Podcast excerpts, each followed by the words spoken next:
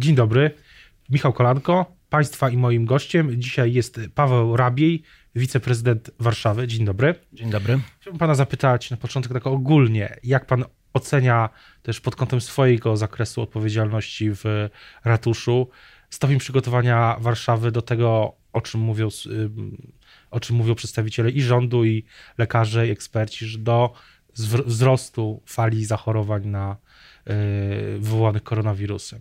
Ja w Warszawie odpowiadam innymi za politykę zdrowotną, czyli warszawskie szpitale, warszawską ochronę zdrowia oraz za politykę społeczną, czyli właściwie takie najbardziej y, wrażliwe grupy społeczne i pod względem takiego przygotowania to powiedziałbym, że jesteśmy przygotowani na tyle, na ile dzisiaj można wyobrazić sobie niewyobrażalne, czy też nieznane. Dlatego, że jeszcze kilka dni wcześniej nie sądziliśmy, że będą zamknięte szkoły po to, żeby właśnie za, bez, za przeciwdziałać rozprzestrzenianiu się y, epidemii. Nie sądziliśmy, że będą zamknięte żłobki, przedszkola, że zostaną wprowadzone takie ograniczenia, ale podążamy za tym, co zaleca rząd, bo tutaj niezwykle istotna jest współpraca i kierowanie się tymi wytycznymi rządu i Głównego Inspektora Sanitarnego. Zamknęliśmy y, szkoły, żłobki, przedszkola, teatry, wszystkie te miejsca, w których może dochodzić do skupiania się ludzi, gdzie wirus może się rozprzestrzeniać, do minimum. Y, ograniczamy spotkania takie właśnie wykraczające poza kilka osób, które też mogą takie może ryzyko Zacznijmy, a może właśnie y, zacznijmy od samego tworzyć. centrum de decyzyjnego, czy na przykład ratusz przychodzi albo ma w planach przejście na pracę zdalną, na rozproszenie pracy? Mamy plan ciągłości działania urzędu. To jest ważne, żeby w tej trudnej sytuacji urząd ciągle funkcjonował i organizował też życie w mieście, no bo tutaj musimy być na to gotowi. Jest bardzo szczegółowy plan. Dużo osób jest już w tej chwili w telepracy. Są specjalne procedury wprowadzone też przez rząd dla osób, które mają podejrzenie, że kontaktowały się z takim przypadkiem. Także mamy tutaj bardzo taki szczegółowy plan. Mamy sztab kryzysowy, koordynujemy to także z wojewodą. Te kontakty są właściwie codzienne, bo codziennie mamy nowe decyzje i konieczność ich y, wdrożenia. Wczoraj chociażby właśnie ta dotycząca E, szkół, żłobków i przedszkoli, którą trzeba było natychmiast zaaplikować do wszystkich naszych e, żłobków. Najważniejsze są szpitale tak naprawdę i tutaj to budzi moje największe obawy. Pod jakim kątem, pod jakim względem? Pod względem tego, że myślę, że będzie mściło się to, że szpitale są niedoinwestowane w całej Polsce, że ochrona zdrowia nie była dla tego rządu priorytetem i to może niestety teraz wyjść. Mam nadzieję, że tak nie będzie, bo te dwa tygodnie będą kluczowe dla y, sytuacji. Jeżeli uda nam się y, zastosować tę izolację, bo tak naprawdę te sytuacje należy nazwać tak takim zachętą e, mieszkańców społeczeństwa do tego, żeby było w pewnej izolacji, żeby unikało jak najbardziej, żebyśmy my wszyscy, my ludzie unikali, mieszkańcy warszawiacy także, unikali sytuacji, w których możemy narazić się na ekspozycję na koronawirusa, czyli ograniczyli do minimum kontakty, kontakty zawodowe, kontakty prywatne, zakupy, nie wszystko musimy teraz naprawdę kupować, zwłaszcza ubrania czy inne rzeczy. I to będzie decydujące dla najbliższych dwóch, trzech tygodni. Zdecyduje, czy będziemy mieli kilkaset, czy kilka tysięcy przypadków. Mówi pan o, o Warszawie, o Polsce czy o Warszawie? Mówię o całym kraju, dlatego że tutaj nie ma barier. Jak widać, Europa w tej chwili jest tym centrum rozwoju koronawirusa. Ja śledzę uważnie te dane globalne. To jest w tej chwili pandemia. Nie, nie ma jakby granic też. Y, ludzie się przemieszczają swobodnie na całym świecie, więc rzeczywiście nawet w krajach dość zamkniętych, takich jak Iran, ta, ta epidemia zbiera żniwo. Więc w tej chwili, w tej chwili epicentrum jest Europa i musimy przez te dwa, trzy tygodnie zmienić swoje nawyki, zmienić swój tryb życia, przyzwyczaić się do tego, że będziemy wtedy teraz kontaktowali się w jak najmniejszym stopniu z innymi ludźmi. A teraz wracając jeszcze chwilę, bo minister Szumowski dzisiaj rano w jednej z audycji porannych mówił o tym, że spodziewa się największego szczytu zachorowań e, na koniec przyszłego tygodnia albo początek jeszcze następnego tygodnia, czyli de facto już początek e, kwietnia. E, czy, czy uważa pan, czego najbardziej teraz z pana zdaniem brakuje w szpitalach i czy rząd reaguje na to odpowiednio, bo są takie różne informacje w mediach społecznościowych, czy od lekarzy, czy od e, no, znajomych, pacjentów, jest trochę taki szum informacyjny, że brakuje maseczek, brakuje sprzętu, e, też takiego ratującego życie, ale zaczynając właśnie od tych najprostszych rzeczy, maseczki i sprzęt i płyn dezynfekujący. Ja podzielam tutaj te diagnozy pana ministra Szumowskiego, chociaż trudno rzeczywiście bardzo precyzyjnie oceniać, jak wirus się będzie rozprzestrzeniał, ale jeżeli teraz zachowamy tę wstrzemięźliwość i będziemy się kierować tymi zaleceniami rządu, samorządu, to jest szansa, że ten wzrost zachorowań nie będzie tak duży. Rzeczywiście tutaj może tak to wyglądać. Ostatnia doba to jest prawie o połowę wzrost liczby zachorowań w Polsce. Natomiast jeżeli chodzi o braki, one nie są, one są realne.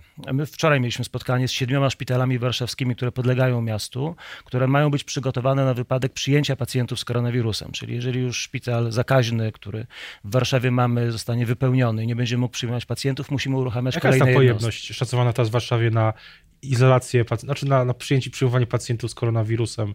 W ogóle dla tych, których jest potwierdzony, powiedzmy koronawirus?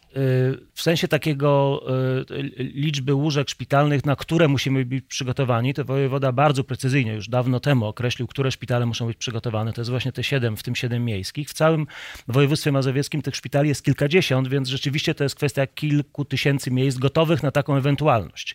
Natomiast rzeczywiście brakuje. Brakuje na przykład respiratorów, więc w sytuacji, kiedy tych pacjentów podejrzanych o koronawirusa pojawiłoby się wielu, no to będzie kłopot z dostępem do respiratora, bo po prostu szpitale mają ich mało.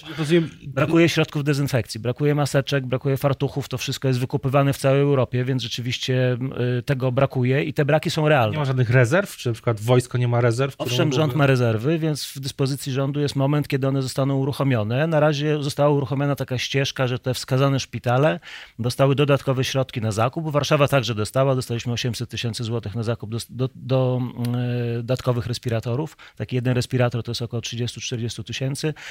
Maseczek właśnie, wszystkich tych środków dezynfekcyjnych, które muszą być w szpitalach, ale też w miejscach użyteczności publicznej. Więc przygotowanie szpitali jest kluczowe. Dzisiaj to, co zostało zrobione, jeśli chodzi o tą izolację, czyli zamknięcie szkół, przedszkoli, ograniczenie właśnie tej możliwości pracy, no są firmy, y, które ograniczyły spotkania do pięciu osób maksymalnie, które też stosują telepracę. Ja każde, każdą instytucję zachęcam do takiej refleksji, bo dzisiaj naprawdę trzeba to zminimalizować. I to jest jedno. Drugie jest to przygotowanie szpitali na sytuację, kiedy byłoby dużo przypadków i szpitale muszą być tutaj przygotowane, bo tu będziemy mieli najcięższe przypadki, no, tych osób, które już po prostu dotkną dalsze, bezpośrednio zakażenia. Nasze kroki jeśli chodzi o życie w mieście i życie mieszkańców. No bo są, pojawiają się pomysły, pomysły no właśnie od różnych ludzi, głównie w mediach społecznościowych wiadomo jak to jest, ale każdy ma swój pomysł. Na przykład pomysł jest taki, żeby e, w ramach tego na przykład ograniczyć liczbę e, albo na przykład w ogóle wyłączyć e, w jakimś tam punkcie na przykład komunikację miejską. Komunikacja miejska to jest pytanie kiedy, jeżeli w ogóle i my tutaj jakby analizujemy i szacujemy tę sytuację. W Mediolanie w tej chwili jest tak, że komunikacja miejska jeździ, te autobusy jeżdżą, ale y, mieszkańcom nie wolno z niej korzystać. Jest zakaz korzystania z komunikacji miejskiej. To zostało wprowadzone po to, żeby podtrzymać ciągłość funkcjonowania oczywiście i też nie było takiego przestoju, który potem spowoduje, że trudno będzie uruchomić ją na nowo, natomiast mieszkańcy nie korzystają z komunikacji miejskiej. Ale to jest ekstremalne narzędzie, które może być wprowadzone w sytuacji naprawdę ale mówi pan, że, że właśnie, no bo mówi pan, że firmy powinny się ograniczyć spotkanie do pięciu osób, no ale no, na logikę zdrowy tak zwany chłopski rozum w, w, w, każdym autobusie jest y, kilkadziesiąt nawet osób. Zgoda, no, ale też jeżeli zachowujemy zasady takie, że myjemy ręce, nie stoimy blisko, to tutaj to prawdopodobieństwo i ryzyko jest zdecydowanie mniejsze. Stąd ta telepraca jest ważna. Naprawdę, w tym czasie przez najbliższe 2-3 tygodnie nie musimy wszystkiego robić. Zresztą to też jest tak, że ta, ten okres przerwy w szkołach, y, w żłobkach, to nie są dodatkowe wakacje. Dla studentów tak samo. To jest moment, w którym trzeba zachować izolację. Pan... Ja się obawiam na przykład o to, że duże dzieci pójdzie do galerii handlowych, dlatego że po prostu tam są otwarte trzeba... sklepy, otwarte wszystko, może... a to znowu zwiększa ryzyko zamiast je zmniejszać, więc bardzo dużo będziemy w najbliższych dniach mówili, żeby naprawdę być w izolacji. Przez te dwa, trzy tygodnie jesteśmy w stanie spędzić czas w domu,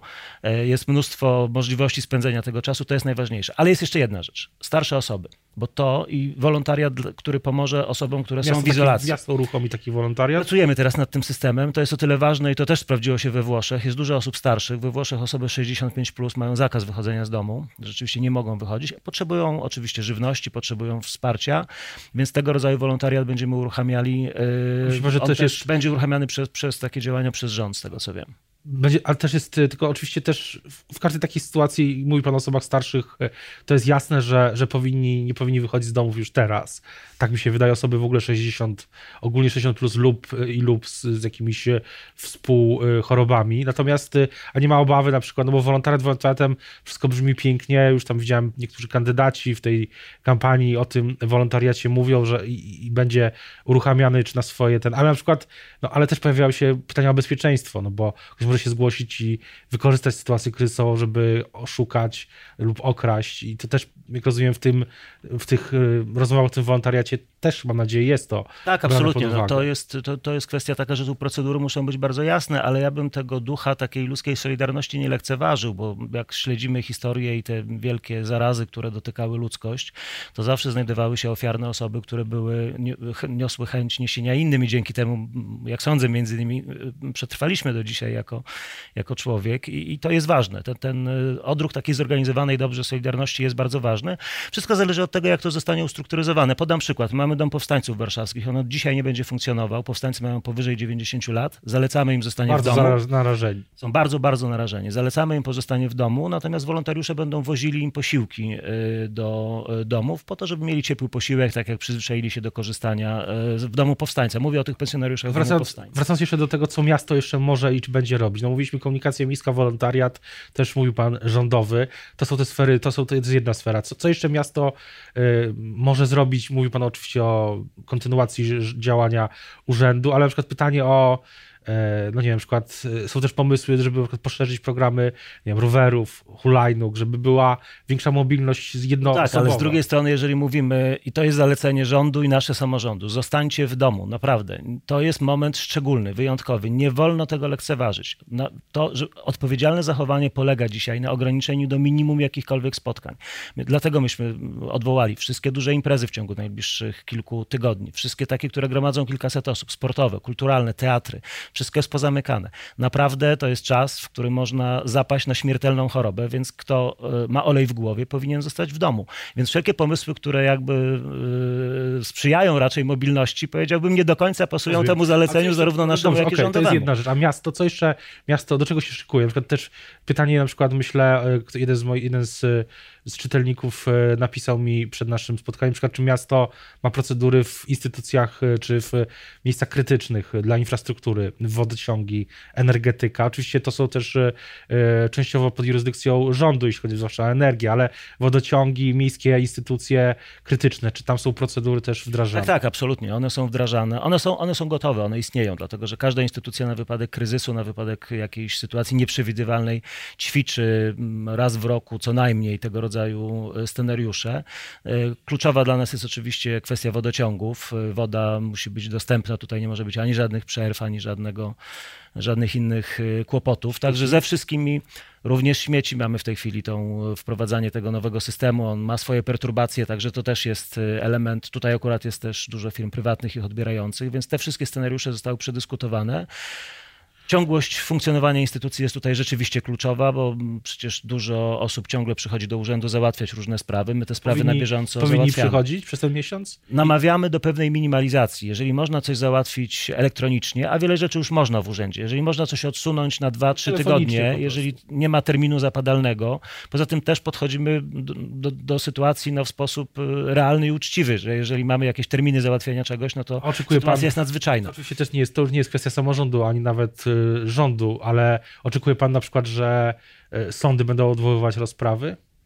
No, sądy, z tego co pamiętam, aż tak wielu osób na salach sądowych nie mają, chyba że Zależy mają od dużo... rozprawy. Chyba zależy od sprawy, ale tutaj rzeczywiście każda z instytucji powinna rozważyć, co może zminimalizować. Myśmy taką pracę zrobili bardzo szybko, dlatego że burmistrzowie e, przejrzeli imprezy masowe, inne imprezy odbywające się w dzielnicach. Ich naprawdę jest bardzo dużo, bo Warszawa jest olbrzymim miastem. Wszystko, co dało się odwołać, przesunąć, zostało odwołane, przesunięte.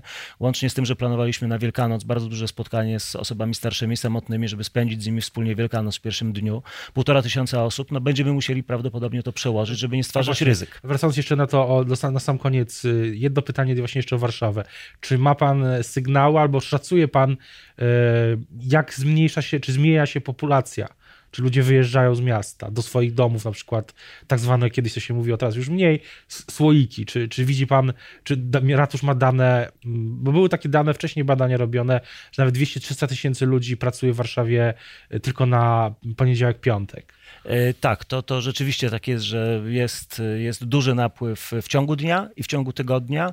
Wydaje mi się, że też rozsądne byłoby takie zalecenie, żeby osoby, które mogą te dwa tygodnie spędzić e, w zaciszu, w spokoju, żeby mogły z tego skorzystać. Myślę, że to będzie nieuchronne, bo duża część osób mających rodziny będzie chciała po prostu spędzić czas z rodzinami. Ale chyba najlepszym rozwiązaniem byłoby, jeśli ktoś musi się przemieścić, to jednak komunikacja bardziej. Czy, czy na przykład zalecałby pan korzystanie teraz z pociągów, z metra?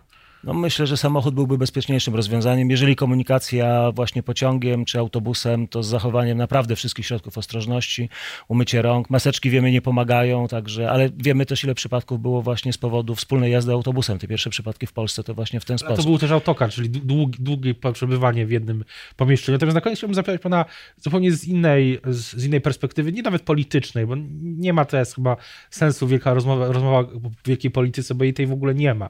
Ale jak pan sądzi, co zakładamy, że ten scenariusz, o którym rozmawialiśmy przez te ostatnie 15 minut się spełni. Będzie kilka tygodni trudnych, później stopniowo, tak jak w Chinach, życie będzie wracało do normy. Co, co to wszystko zmieni? Jak pan sądzi, też z pana doświadczenia e, zawodowego, eksperckiego, co to może teraz zmienić? Czy to społeczeństwo będzie bardziej zatomizowane, czy na odwrót, będzie bardziej wspólnotą? Ja po pierwsze mam nadzieję, że będzie bardziej prozdrowotne, dlatego że niestety taka epidemia jest zawsze okazją do tego, żeby przypominać o tym, jak zachować zdrowie, jak zwiększać odporność, jak się szczepić. Spodziewam się, że tutaj trochę więcej będzie refleksji. Niestety nie żyjemy w Polsce zdrowo i to też przekłada się na, na, na, na kondycję społeczną. Jeśli chodzi o ten wymiar polityczny, to mam nadzieję, że sytuacja nie doprowadzi do odłożenia, przesunięcia wyborów prezydenckich e, i nie powinien nami kierować lęk tutaj. To jest, to jest najważniejsze. No, mamy sytuację groźną, mamy sytuację niespodziewaną, która dotknęła cały świat. W tej sytuacji trzeba się zachować po prostu odpowiedzialnie, nie podgrzewać tego, nie starać się upiec na tym własnej pieczeni, po prostu robić to, co jest zalecane przez lekarzy, przez ekspertów i, i, starać się jakoś z tym żyć, tak żeby było jak najmniej osób dotkniętych y, koronawirusem. To jest to właśnie spłaszczanie tej krzywy, o której teraz się tyle mówi, że e, krzywa zachorowań musi być jak najniższa, żeby system zdrowotny tego to wytrzymał. Bardzo dziękuję za rozmowę. Dziękuję bardzo. Państwa i moim gościem dzisiaj był Paweł Rabie, wiceprezydent Warszawy.